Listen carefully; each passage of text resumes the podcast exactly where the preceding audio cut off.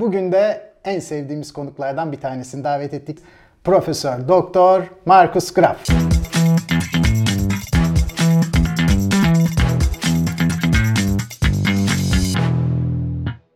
Markus, hoş geldin. Nasılsın? Hoş bulduk. İyiyim. Teşekkürler.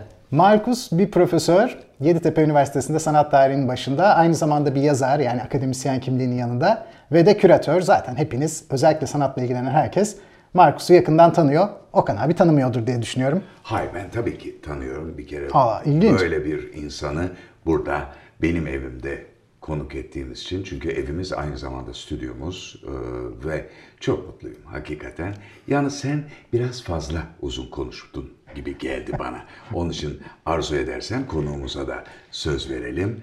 E, NFT mi konuşuyoruz bugün? Okan abi NFT konusunda pek bir şey bilmiyor diye düşünüyorum şu an. Kesinlikle Neden? bilmiyorum. Yoksa Ya bir konuşurdu. Çünkü çok uzun konuşurdu. gibi anlatacağız. Evet. O zaman Markus, NFT bizim anlayacağımız şekilde ne anlama geliyor? Şimdi NFT yani non-fungible token havalı bir terim olarak e, aslında şöyle düşünmen gerekiyor. Ne dediğini anladın mı bu arada? Anlatacağım şimdi. Non-fungible token. Yani değiştirilmez tokenler. Çünkü Token jeton diyebiliriz. Para O kadar salam yani. Ben Estağfurullah. Yani normalde mesela Bitcoin ya da Ethereum ya da başka bir coin aldığınızda onu işte çevirebilirsiniz, paylaşabilirsiniz, değiştirebilirsiniz vesaire ama NFT'ler değiştirilmez. Bu ne demek? Biz şimdi hep beraber dü- e, sanal dünyamıza girelim. Dijital dünyadayız. Orada e, bir eser alırsınız. İşte belki Metaverse'de bir meta fashion bir ayakkabı alırsınız. Ya da işte bir sanatçının bir baskısını alırsınız.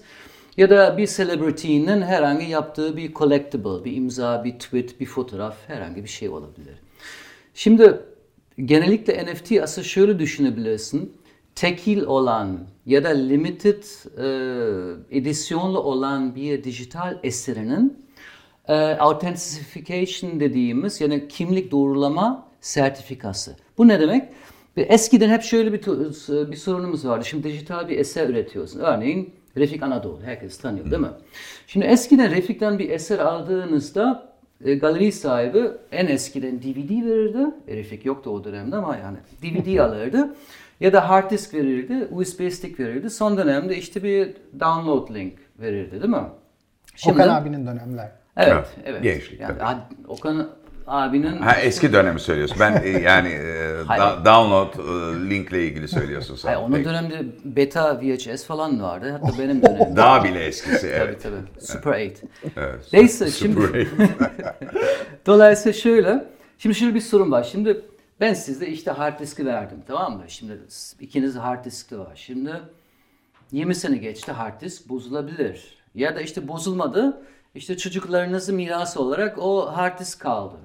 Şimdi 50 sene sonra, 100 sene sonra işte bu hard diskte Refik Anadolu bu orijinal Refik Anadolu olduğunu kimse ispatlayamazdı. Ki zaten 100 senelik bir hard disk olamaz. Bu yüzden ne yapacaksınız? İyi bir koleksiyoner olarak e, hard disk A'dan hard disk B'ye aktaracaksınız ama aktardığınız anda dijital sanatının ö- orijinalitesine ne oluyor? Bir sorun oluyor. Ama benim ya bu işin A'dan B'ye aktardığımda hala benim. Ama artık bu hard diskteki Refik Anadolu orijinal olup olmadığını pa- e, ispatlayamazsınız. Ha şimdi şey diyorsun ama bir saniye galeriden sertifika bana vermediler mi? Veriyorlar. Yani nasıl bir tablo aldığından e, dolayı sana bir sertifika veriyorsun ama bilmiyorum yani ne kadar düzenli olduğunuzu ama bu sertifikalar yok olabilir. Yani özellikle 100 sene sonraki torunlarının işte cebinde işte o kasada hala bu sertifika var mı? Zannetmiyorum. Geleneksel resim resimlerde bir sorun yok. Çünkü hala şey diyebilirsin. Devrim Erbil 200 sene önce yapılmıştı. Sonra işte expert geliyor. işte uzman geliyor. X-ray'ler falan yapacaklar, bakacaklar, tespit edecekler. Evet o orijinal. E artisttekileri ispat edilmez. Bu yüzden NFT bu bağlamda aslında dijital sanat ve dijital sanatçılar için bir tapu, bir sertifika olarak e, ortaya çıktı. Aslında iyi ki bunu konuşuyoruz çünkü bu benim de merak ettiğim bir şey. Ciddi ciddi merak ediyordum bunu.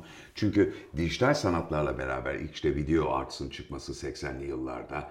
Ondan sonra arkasından gelen işler ve tabii ki e, sanat dünyası da bazen tabii ki Markus çok daha iyi anlatacaktır. Sanat dünyası da bir oraya gidiyor bir buraya gidiyor. Yani aslında sanattaki çok önemli konu galiba tescil etmek, tescil edilmek, psikolojik olarak ya da e, popülarite olarak da tescil edilmek.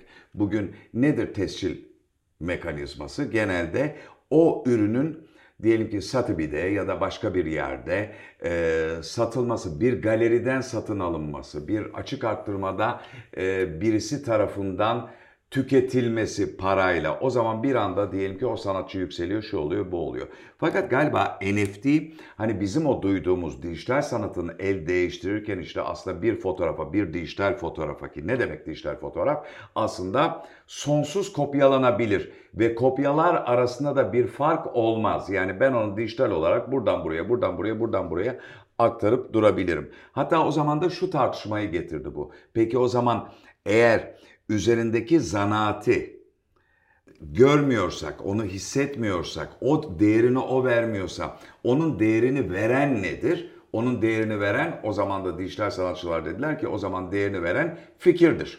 Peki bunun karşı argümanı ne? O zaman sen de dersin ki ya ben bir resim düşünüyorum, çok güzel bir fikrim var, böyle bir kadın var, kadın önde duruyor, arkada kaotik bir e, dağ manzarası, gerilim yaratan bir dağ manzarası. Öndeki kadın da pek tanınan bir tip değil ama gülümseyişi de böyle gülüyor mu yoksa dudakları gergin mi? Bir bakıyorsun gülümsüyor, bir bakıyorsun gülümsemiyor. Nasıl fikir? Versene bana para, ben de sana La Jaconde'u vereyim. Yani anlatabildim mi? Burada da problem bu oluyordu. Yani o zaman şöyle düşünüyorsun, sanatçının yaptığı şey, diyelim ki plastik sanatlarda fikri sunmak mıdır yoksa o zanaat ya da mühendislik olarak üstünlük müdür? Yani Leonardo'ya baktığımız zaman en basit örnek o. E, Leonardo'nun e, şaşasının, şöhretinin, büyüklüğünün yüzde kaçı resim mühendisliği, resim zanaatı, yüzde kaçı e, fikri ve e, sunumudur desek mesela nasıl bunu yorumlayabiliriz? Şimdi Leonardo'nun hatta biz daha önce bir, bir program yaptık işte Mona Lisa'nın şöhreti. O eserden mi kaynaklanıyor mu yoksa bu 1911'deki hırsızlıktan mı kaynaklanıyor derken şöhreti aslında 1911'deki e, hırsızlıktan kaynaklanıyor. Şimdi e, senin orada dediğin bazı e, noktalar alacağım. Şimdi Sotheby's'ten iş aldın falan diyorsun ya. Mesela genellikle Sotheby's'te işte sana öyle bir sertifika veriyor. Fakat güncel bir örnek var ya işte e, Viato Mundi işte Leonardo'nun 455 milyon dolarlık satılan Sotheby's'teki eser var ya. Evet. Şimdi hala günümüzde bazı O uzman... Araplara gitti. Evet, evet Araplara gitti henüz görmedik. Ama da belli değil. Müze gidecekti yatta kalmış galiba. Em, şöyle bir şey var orada. Mesela orada hala günümüzde bazı e, uzmanlar şey tartışıyor. Orijinal mi değil mi? Çünkü eserlerde provenans dediğimiz bir ownership zinciri var. Bu ne demek? Leonardo yapmış, ilk kontu dükünü satmış. O dükünün faturası şehir arşivinde bulabilirsin. Sonra dükten işte karısı girdi, oraya girdi, şuraya girdi ve satıştan satışa kadar bu CV gibi takip edebilirsin. İşte bu Leonardo'da öyle bir sorun var çünkü 200 senelik bir boşluk var. Ya. 18. yüzyıl yok oluyor, 20. yüzyılın ortasında işte bir yerden 1500 dolara orta çıkıyor. Bu nasıl olur? Şimdi NFT aslında ona karşı bir önlem. Çünkü blockchain teknolojiyi kullanarak aslında bir NFT. Şimdi diyelim ki bunu yaptım. Şimdi yalın aldı. Şimdi bu NFT yani bu eserle beraber oradaki kod ve oradaki e, şey künye gibi bir şey geliyor. O künyede ne zaman aldığını, ne kadara aldığını yazıyor. Zaten satıştan sanatçı %10 civarında telif de alıyor. Şimdi yalın sıkıldı ya da para e, etmek istiyor işte yükseldi şimdi sana satıyor. Şimdi bu sana geçecek. Ama senin NFT'in blockchain e, künyesinde ne zaman oraya gitti, ne zaman sana gittiğini traceable olur. Yani takip edilebilir. Hatta başka bir güzellik senden oraya gittiğini sanatçı tekrar telif alıyor. Dolayısıyla mesela biz günümüzde NFT aslında üç açıdan da konuşabiliriz. Birinci açısından şu anda yaptığımız gibi aslında sanat yönetimi, koleksiyonerlik ve sanat ortam içindeki tapu sistemi. Bu düpedüz gerekli olan bir şeydir. Tam burada sözünü kesip şunu sormak istiyorum. Bunun unik olması, yegane bir tane olması gerekmiyor. Edisyonlu da evet, olabilir. Evet, aynen. Peki yine de NFT'nin psikolojik olarak kaldırabileceği bir şey var mı? Yani ben e, edisyonlu deyince bin tane de olmaz canım der miyiz mesela? 10 tane olmalıdır ya da 20 tane olmalıdır. Hayır. O, o aslında şimdi tekrar ya mesela e, edisyon sanatına baktığımızda işte bu fotoğraf, gravür ya da dijital baskı ya da dijital bir eser olabilir. Orada aslında biraz önce izah ettiğin gibi teoretik olarak dijital bir eseri sonsuza kadar çoğaltabilirsin. Hı hı. Dolayısıyla ama sonsuza kadar çoğalttığın bir şeyinin değeri düşük olur bir fiyatı. Dolayısıyla galerilerin onu e, takip edilme, edebilmesi, koleksiyonerlerin onu takip edebilmesi için 3 artı 1, 3 artı 2, 5 artı 1 ya da yüzlük ya da neyse yaparsın. Edisyon sayısı ne kadar yüksek olursa o kadar demokratikleşiyor, o kadar yaygınlaşıyor. Evet. Benim fiyatı o kadar düşüyor. Her sanatçı bunu istemiyor. İşte. Ama bazı sanatçı şey diyor, valla mümkün olduğu kadar insanlara... Peki NFT'de özür dilerim tekrar neye güveneceğiz? Yani diyelim ki sanatçı bunun edisyonunu 10 olarak açıkladı ya da 9 olarak açıkladı. Peki sanatçının devam etmeyeceği konusunda nasıl güveneceğiz sanatçıya? İşte aslında geleneksel sanat piyasası gibi o zaman kuruma e, ve sanatçı e, güvenmemiz gerekiyor. Zaten şey dikkat yani galeri dikkat edecek daha fazla basılmasın işte yoksa piyasa bir anda çok fazla eser aynı anda girerse zaten piyasa çöker. Şunu söylemek istiyorum herhangi birisi diyelim ki işte collectible Hı. başta söyledin ya Hı. ya da bir tweet. Hı. Tweet tamam o zaten onun edisyonu olmayacak ama diyelim ki herhangi bir dijital bir çizim Yapılıyor edisyonları zaten. Edisyonu yapılıyor ama 10 tane yaptım Hı. dedi. E, zaten NFT'nin numarası o. Bunu yapamaman. NFT bir Öyle yazılım mi? tabii. Ha. Zaten koruduğu şey o. Yani, yani şu, sanatçıya ve galeriye bir şey kalmadan yapılıyor. Mesela, yani şöyle düşünmeniz gerek pardon yani. Şimdi herhangi bir bir platforma giriyoruz. Aslında NFT ile öyle biraz şöyle yapalım. Şimdi NFT alacağız ya ilk olarak bir platform e, seçeceğiz. OpenSea en popüler, super rare birkaç tane platform. Galeri gibi düşün. Şimdi bunu beğendin. Şimdi orada iki seçenek var. Belki bu tek olarak satılıyor ya da bundan 10 tane satılıyor aynısından. Edisyon şeklinde. O zaman da işte zaten altında kaç tane edisyon satıldığını yazıyor. Ya da işte birçok NFT zaten şöyle bu e, Bored Apes gibi. İşte bir tanesi böyle yapıyorlar, bir tanesi böyle yapıyorlar, bir tanesi şöyle yapıyorlar. Aslında üçü birbirine benziyor. Şimdi Yalın bunu aldı, sen bunu aldın. İşte bu bana kaldı. Bu altında zaten yazıyor. Hmm. Kaç tane var, fiyatı ne kadar, şu anda available yani var mı yok mu onu bakarsın. Sonra işte oradaki diyelim ki 10 edisyon 5 edisyon satıldıysa artık o satış kapanıyor. Yani kurum zaten ona sistem olarak izin vermiyor çünkü bunu yüklenirken zaten NFT sanatçısı ya da oradaki kurum zaten her şeyi belirtiyor. Fiyat, açılış fiyatı ne kadar, işte ne zamana kadar. Açık artırma satılabilir. Hı. Diyelim ki onunla 100 lira ile başlıyoruz Beeple ile, Beeple gibi. 100 dolarla başlıyor iki hafta sonra 69 milyon dolar oldu. Ya da tek fiyat. eBay gibi. eBay biliyorsun. Evet. Yani eBay'de bazen e, hemen satın al, batını basarsın ya da işte açık artırma yaparsın. Şimdi NFT'nin temel özelliği şu diyebiliriz. Bir tapulandırma ama o tapu şu anlama geliyor. Bir sürü özdeş olan dijital görüntünün özdeşler arasında gerçek olduğu iddia edilenin bir kişiye ait olması. Edisyon olarak diyelim ki 100 tane çıkardı. NFT zaten yazılımında bunu kendisini koruduğu için NFT olma özelliğine sahip oluyor. Şu provenance, e, provenance e, demin Markus bahsetti. Şu kadar kıymetli bir şey diyebiliriz geçmiş için. 2000'lerin başında senin bahsettiğin Sotheby ile Christie's aynı anda e, Gauguin'in bir resmini satışa çıkardılar. Aynı resim. Dolayısıyla şu anlaşıldı ki bir tanesi sahte. Büyük bir tesadüf oldu. Hı. Ve bu tesadüfün içinden çoğu sanat tarihçisi çıkamadı. Uzun bir süre araştırdılar, baktılar. Sonradan bir tanesinin sahte olduğuna karar verdiler. Hmm. O da satıştan çıkarıldı. Bu şu anlama geliyor. Geleneksel sanatta provenans o kadar kıymetli ki hangisinin gerçek olduğunu büyük oranda o belirleyecek. Fakat geçmişe yönelik Markus'un bugün anlattığı hmm. gibi belediye satışında kaydı var mı? Galeri kayıt tutmuş mu? Alan kişi günlüğüne yazmış mı? Sergiye çıktıysa fotoğrafı var mı? Çok zor bir süreç geçmişe yönelik. Hele ki Türkiye gibi bir ülkede geçmişe yönelik bir iz sürme de mümkün değil. NFT hmm. bunların üstünden atlatıyor her şeyi. Artık Peki. değiştirilemeyecek bir kayıt olduğu için izlenebilir bir tapu ve kimin arasında? Bütün özdeşlerin arasında. Mesela sen girişte çok güzel bir şey söyledin. Dedin ki bu yapılan maharet mi kıymetli yoksa fikir mi kıymetli? Gauguin'in resmini birbirinden ayırt edemediklerine göre maharet aynı olmuş. Gauguin'i Gauguin yapan nedir o zaman? Bu maharet değil belli ki. Bu maharetin öncesindeki kurgulama, dönemsel olarak getirdiği yenilik ve bunu uygulama becerisi ve Aslında bunu, zamanı. e, zaten var olan bir sanat tartışması. Sabah akşama kadar bunu ko- konuşup tartışıp çok da zevk alırız. Benim şimdi merak ettiğim şey şu. Diyelim ki yatırımcı. Aslında sanatla çok da alakası yok. Herhangi bir yatırımcı diyelim.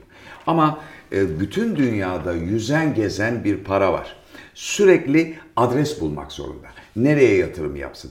En azından o parayı korumak için nereye yatırılmalı o para? Bu açıdan NFT ki bize şu ana kadar ülkemizden çıkan örnekler işte filanca bir karikatürünü koydu, öbürü bir bilmem collectible'ını koydu, belki bunu koydu filan gibi aslında çok basit ve eğlenceli, popüler örnekler Ama rekortmen de bizde. görüyoruz. Pak var mesela. Evet ama bir yandan da diyelim ki sanatla ilgisi olmayan bir yatırımcı ya da çok çok zengin olursa eski usulde ancak bir kuratör bulacak, bir eksper bulacak da ona falanca eee, işte adamın, kadının resmini aldıracak da bu da o resimden anlamadan evde saklayacak da parasının değerini öyle korumuş olacak. Halbuki NFT şimdi daha demokratik bir sistem getirdi. O kadar yüksek rakamlar yerine daha basit rakamlarla bir şeyleri alıp saklayabiliyorsun. Dolayısıyla acaba şöyle bir güzel etkisi olacak mı? İnsanlar artık daha az çalışıyorlar, daha çok fikir üretiyorlar. Ee, bütün dünyada mesai saatleri düşüyor. Çocuklarımız artık eskiden sanatçı olmasın aman ödümüz patlıyordu filan falan annelerimizin babalarımızın. Halbuki şimdi sanata yöneltiyoruz. Daha hoş, daha zihni açık ebeveynler var bugün. Ve o zaman acaba bu kadar yaygın bir sanat pazarı daha mutlu bir dünya yaratabilir mi? Senin tahminin ne? Onu merak ediyorum. Şimdi şöyle diyeyim geçenlerde Hollanda'daki 16. yüzyıldaki sanat pazarı üzerine çok nitelikli bir kitap okudum. E, iletişim yayınlarından. Marcus da zaten adı gibi biliyorlar Kitap yani. nedir? Ne gibi? Kitap çok merak ettim. Çok havalı bir şey söylüyorsun da geçenlerde Hollanda'daki sanat pazarı. İşte yalan öyle yani. Bir kitap söyle. Biz biz okumadık. Yani şimdi. üstelik Türkçe'ye tercüme edilmiş. 16. yüzyılda Hollanda'daki sanat pazarı Bak ile ilgili şunu bir anlatıyor. Büyük, büyük ilgili bir ihtimal şey. bu arada 16. değil 17. yüzyıl. Onu söyleyeyim sana. Altın çağı o dönemde ama onu Olabilir. bilemem şimdi. Olabilir. ama ya ama şu çok acayip değil mi? Doğru. Yani 1600'ler. bizi, yani bak, Bak Marcus burada, hemen burada yakaladı. böyle büyük yani. bir kuratör var ve hepimizi ezmek için diyor ki geçenlerde onu yani yakın bir tarihte değil ulan hepsini okuduk ne kaldı bir 16. yüzyıl kalmıştı. Sonra bana diyor ben Markus bile okudum. Hangi şimdi okumadım ki. Okey buyurun. Neyse o kitapta şimdi önemli olan, kıymetli olan şu. ha- Hakikaten Hollanda'nın altın çağı ve Hollanda'nın altın çağında ticaret korkunç patlamış durumda. Her şey bir metaya dönüşmüş durumda. Sanat ilk defa saraylardan çıkıp normal insanlar arasında bir alışveriş nesnesine dönüşüyor. Yani gelirin yüksekse sanat o zaman demin bahsettiğimiz Bu demokratikleşmeye Wall tabi. Street 2'de e, adamın anlattığı şey değil mi canım bu? Vallahi izlemedim ama sanmıyorum. Ya ama ben de sana Anlattığı şey popüler olduğunu bir işten zannetmiyorum. örnek veriyorum. Evet. Michael Douglas öyle bir şey anlatıyordu böyle bir. Soğan laleleri Soğan olmasın. lalesi ya, işte ikisi ya. bambaşka şeyler çünkü. Evet ama ama orada da bir parayla borsayla ilgili bir şey yapıyor. Orada da bir sanat Lale'de borsası de var. şöyle, çünkü. Lale sanat borsası değil ama bir borsa ve patlamaya uygun bir borsa ki sonunda patlıyor. Yani bir balon çünkü. Lale soğanının lale soğanı olarak yani kullanım değerinin dışında bir değeri oluşuyor. Nedir bu değer? Spekülatif değer. Ne bu? Ben lale soğanını aldığımda daha pahalıya satabilirim. Bigger fool teorisi deniyor buna. Benden sonra daha başka bir budala buna benim verdiğimden daha fazla bir para verebilir. Ne teorisi deniliyor? Bigger fool.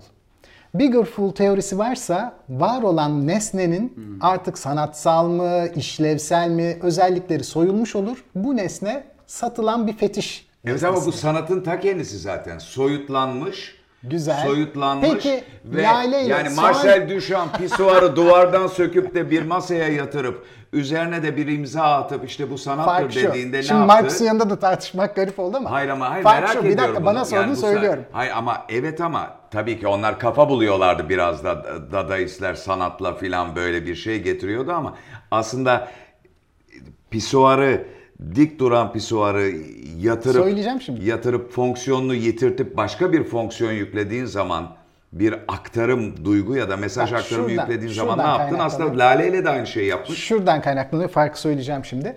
Duşan'ın getirmeye çalıştığı yaklaşım şunu söylüyor bize. Diyor ki sanat eserinin sanatsallığı nesnenin içinde gizlenmiş değildir.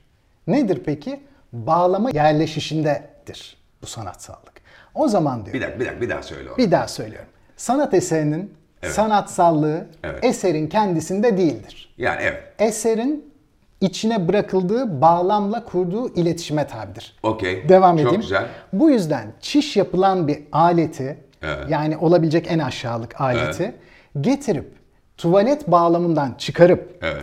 bir kaidenin üzerine koyup üzerine cam koyup white küple donatıp insanların gelip ziyaret etmekten hoşlandığı bir müze ya da galeriye yerleştirirsem onun bağlamını değiştirmiş olurum. Evet. Bu bağlam değişirse hiç sanat nesnesiyle ilintili olmayan bir nesne bile sanat nesnesiymiş gibi görünür diyor. Tamam. E tamam. Lale soğanında böyle bir şey yok. E aslında biraz önce söyledim var. Yok. Evet ama lale soğanına başka bir değer yüklüyor. O da Evet, o da bir tür ama sanata dönüşüyor. bağlamlı ve estetik bir değer değil. Şimdi Duşan'ın getirdiği sistemde ne var? Diyor ki ben size estetik bir değerin sunulduğu bağlamın içinde ne sunarsam sunayım siz onu estetik bir değer ve sanat yapıtı olarak Evet, alımlayacaksınız. Lale soğanında böyle bir şey Ben, yok. peki o zaman şöyle diyeyim. Sanatsal bir hareket diyeyim. Yani e, basit bir şey. Tiyatrodan örnek vereyim. E, boş bir tiyatro sahnesi düşün. Nedir özelliği? Gösterilmiş yani seyirciye gösterilmiş bir alan. Diyor ki bunun içinde isterse hemzemin de olabilir ama sen onu diyelim ki 10 santim, 20 santim, 50 santim yükselttin ve dedin ki bu alan yani şu alanla aslında aynı gör- görünen bu alanda ben size sunumlar yapacağım, göstermeler yapacağım dedin. Ve onun için bunu buradan alıp herhangi bir nesneyi buradan alıp buraya koyduğun zaman o boşluk içinde bir şey ifade etme, Tebrik seyirciye bir Aynı şey şey işte. gösterme Evet, aynen. E, ödevi üstleniyor. Sonra da o sandalyeyi aynen buradan alıp buraya koyarsam burada aptal gibi duran sandalye diyelim ki bu burada duran sandalye unutulmuş bir sandalye olur. Buraya getirip koyarsam unutulmuşluğu anlatan sandalye olur sahnenin üzerinde. Bunu alıp bir sergi salonuna, boş bir alana, bir köşeye koyarsam yalnızlığı ifade eden bir enstalasyona dönüşür. Lale Soğanı'yla da aynı şey yapılmış. Hayır, şu yapılmış. Sanatsal bir hareket yapılmış. O sanat olarak bir şey ifade etmiyor. İllüzyon, illüzyonist. Aslında i- insanoğlu böyle şeyler yapıyor. İllüstratör. İ- İnsanın bir düşünme kapasitesi var. Düşünüyor insan. Düşünüyor. Ölümlü olduğunu bulmuş. Bak insan düşünerek. aşkındır, transandantal. Evet. Lale soğanını olduğu şeyin ötesine geçirmekle Kossuth'un çayırını olduğu şeyin ötesine geçirmek iki farklı transandantal Ya, yaklaşım. tabii ki Bu öyle. yüzden biri sanat, biri değil. Hayır ama ben Markus, sanat mı değil mi? Lale Soğanı değil. Hakem olarak Markus. Sanat değil, sanat değil. Sanatsal bir hareket. Markus küserim bu arada benden yana Sanatsal çıkmazsa. bir hareket. Sanat, Arkadaşlığımız yani biter. sanattır demiyorum ama sanatsal bir hareket. He? Evet. Yani san- Evet, evet, nasıl evet. Ve o kadar bizi beğenmedik ki Evet, evet o, diyor. o, o kadar şey uzaklaştık ki yani bir anda NFT şimdi ben Ama NFT bize bunları düşündürdüğü şimdi- için güzel zaten. İşte bu yüzden siz şimdi uçtunuz. Ben şimdi o aradan bazı topları toplayacağım. NFT e, koyacağım. E şimdi bir. Sen şimdi 17. yüzyıldaki altın çağdaki sanat pazarından bahsettin ve gerçekten o arada bir patlama yaşanıyor. Ve o patlama bir anda yeni sınıfları sanat alıcısı olarak aslında hemen şunu görüyoruz. Piyasa yaygınlaşıyor ve piyasanın yaygınlaşmasıyla sanatın üretimi de yaygınlaşıyor. Bu ne demek? Rönesans döneminde sadece aslında bir tane konumuz var. History painting. Ya mitoloji ya din ya da aristokrasi yani gerçek tarih resimler yapılıyor. Portre yok, manzara yok, natürmor yok. Ama 17. yüzyılda artık bu zenginlerinin evlerin içindeki farklı ihtiyaçlara karşı farklı türlere ihtiyacı olduğundan dolayı bir anda 5 tane türümüz çıkıyor. History painting büyük palatsolarda ve devlet binalarda, portre, manzara, natürmor tamam mı? Ve Poetry nedir oradaki? portre senin portren. Ha portre. Portre. Poetry Şiir şiir, şiir Ya, gibi Poetry düşün. değil, portre. Yani Portre. Leonardo da Vinci, bakmayın bu Evet. Mona Lisa erken ve farklı bir portre. Ve artık genre painting yani gündelik hayatımızdan. Dolayısıyla bakın şimdi oradaki alıcı genişledikçe bu kitle bir anda sanatının ve ihtiyaçlara göre farklı türleri ortaya çıkıyor. Bunu aslında NFT'ye bağlayabilirim. Çünkü NFT'nin yaygınlaşması bir anda entelektüel olarak, iyi niyetli olarak şey diyoruz. Dijitalleşen bir sanat dünyamızda Artık sanat daha işte demokratikleşiyor çünkü ara yüzü yok, galeri yok, sanatçı kendisi yüklüyor. Herkes istediğin zamanda işte girecek, yapacak, metaverse'de sergi gezecek. Bu yüzden her yere daha kolay ulaşılabilir diye bir vaat ediliyor. Merkezi yok zaten w, yani World Wide Web 3.0 bunu vaat ediyor. Merkezsiz bir dünya olacak, demokratik bir şey olacak, öyle bir şey olmayacak. Çünkü şimdi kadar baktığımızda NFT bağlamında bir konu henüz konuşmadık. Ekonomik aktörler ve işte alıcılar. Hmm. Çünkü şöyle bir şey, şimdi pazar 17. yüzyılındaki pazarından 21. yüzyılın pazarına geçtiğimde NFT'nin yaygınlaşması ve işte yükselişi 2021'de. Hmm. Şimdi buradaki du- durum şöyle.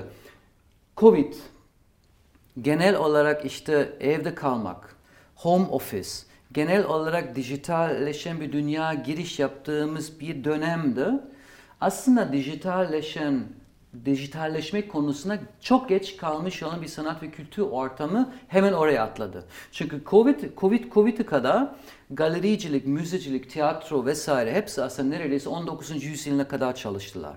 O da yani ofiste bekliyorlar, seyirciler bekliyor. Tiyatroda bekliyorlar, seyirciler bekliyor. Konserlerde artık öyle bir şey yok. Çünkü biz bir yere gidemedik. Bu yüzden bu dijitalleşme ile beraber hem biz dijital dünya daha işte alışkan olmaya başladık. Onu daha günlük hayatımız kullanmaya başladık. Ve o bağlamında bir yanda işte metaverse, online konferansları, e, sanal gerçeklik ya da işte artırılmış gerçeklikler aslında bizim günlük hayatımız bir parça olmakla beraber bir yanda insanlar bir yanda dijital sanat daha kolay ulaşılabilir, daha ilginç ve tabii ki bununla beraber sosyal medyanın ve de genel olarak dijital medyanın, celebrity kültürünün bu NFT dünyasına lönk diye girmesi ve lönk diye yeni e, sahibi guru olarak ortaya çıkması ve bizim işte işte koyun e, kilit, kitlemizi onlara inan, inandırarak oraya gittiler ve hemen böyle bir patlama olmuş. Yani kısaca şöyle aslında Tapu sisteminden artık konuşmamız gerekiyor. Onu konuştuk. NFT, dijital sanatçılar için gerekli olan bir sistem. Nokta. Ama çoğu zaman biz bunu konuşmuyoruz ki. Şimdi senin konuna geliyorum. İşte e, e, bu arada Bill Gates aynısı şey diyor. Bigger Fools. Mesela o Bitcoin, Bitcoin falan işte NFT ile hiç inanmıyor. Hep bir Bigger Fools. NFT'de de öyle bir şey vardı. Yani günümüzde baktığımızda 500 bin dolara böyle bir ape verilir mi yani? O aradaki sanatsal değeri nasıl ölçülür? Peki bir dakika. Özür dilerim. Sen değerden bahsettin. Öz, özür dilerim. Şunu sormak istiyorum. Nerede gurular? Her şeyin gurusu var. Ama ben aramadım. Yani YouTube'da arasak NFT guruları bulacak tabii, mıyız? Tabii. Kim bilir ne kadar çok. Peki bu şey bu gurular e, bizim diyelim ki e, OpenSea'de e, bir gurulara yönlendirme falan yok mu? Onlar influencerlık seçiyor. Bak şöyle yapıyorlar. Influencerlık evet. Ben şimdi bir şirket olarak... Sen düşünüyor musun bunu? Yapıyor musun ya da? Yok yapmam çünkü inanmam. Ama evet ama asıl ihtiyacımız senin gibi insanlar. Ya işte ben bugün bu yüzden bu programa geldim yani. Hayır ama aslında aslında influencerların da influencerlar ya da gurular ama senin tabii ki kalibren çok yüksek yani hem evet. e, üniversite e, ünvanların var hem zaten tecrüben var filan. Hani güvenilmez adamlar değil de çok güvenilir insanlar aslında NFT'de yönlendirmeler yapabilirler. İşte bu işi biz yapıyoruz ama şöyle bir şey var. Ben geçen toplantıda birisi şey dedi yani influencer. Sonra bana influencer dediler. Ben şey dedim influencer, influencer değilim ne ya Allah yani, Allah. Ama yani çünkü bak benim şimdi şu an Instagram'da 20 bin takipçim var tamam mı?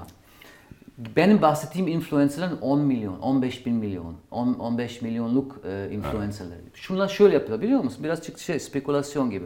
Ben şimdi NFT olarak yeni bir proje sunacağım. Tamam mı? Ondan sonra sen benim influencer'ımsın. İşte yakışıklı bir adam ya da güzel bir kadın neyse. Ben sana işte para vereceğim. Sen işte onu öveceksin. Sonra bizim takipçilere ne yapıyor? Aa ben de zengin olacağım. Ben de kolay zengin olacağım. Hmm. İşte atlayıp sonra işte ne oluyor? Şşt, rock evet. çekiyorlar, halı çekiyorlar. Bitti. Markus. Süremiz bitti. Maalesef Markus süre bitti. mükemmel anlattı ama. Yani evet ben de daha çok dinlemek istiyordum ama maalesef süremiz bitti. Evet. Başka yani şey mi demek istedin? Ben dinlemek istiyordum, Okan mı izin vermedi? Yani öyle istedim. demek istedim aslında. Ben evet. de aslında Yalın izin vermedi gibi geldi bana. Ben, ben yani. ama Okan abi söyledi. Öyle evet. değil mi Markus? Valla ben ikinizi Bitti sevdim ya. Ne diyeyim yani. Siz, siz Zaten normalde sizi dışarıdan izlerken şimdi yakından canlı izledim. Benim için. Canım efendim. Harika bir programdı. Hem Okan abiden hem Markus'tan yine müthiş şeyler dinledik. Yani Okan abinki o kadar müthiş de olmayabilir şimdi düşündüm Ama aslında ama. sen harikasın. bir sen tanesin olmasan Okan abi. olmaz. Evet ben yüzünü gördüğüm için siz görmüyorsunuz ama olsun. Ben yine de kabul ediyorum. O zaman bir dahaki programa yine harika bir konukla devam edeceğiz.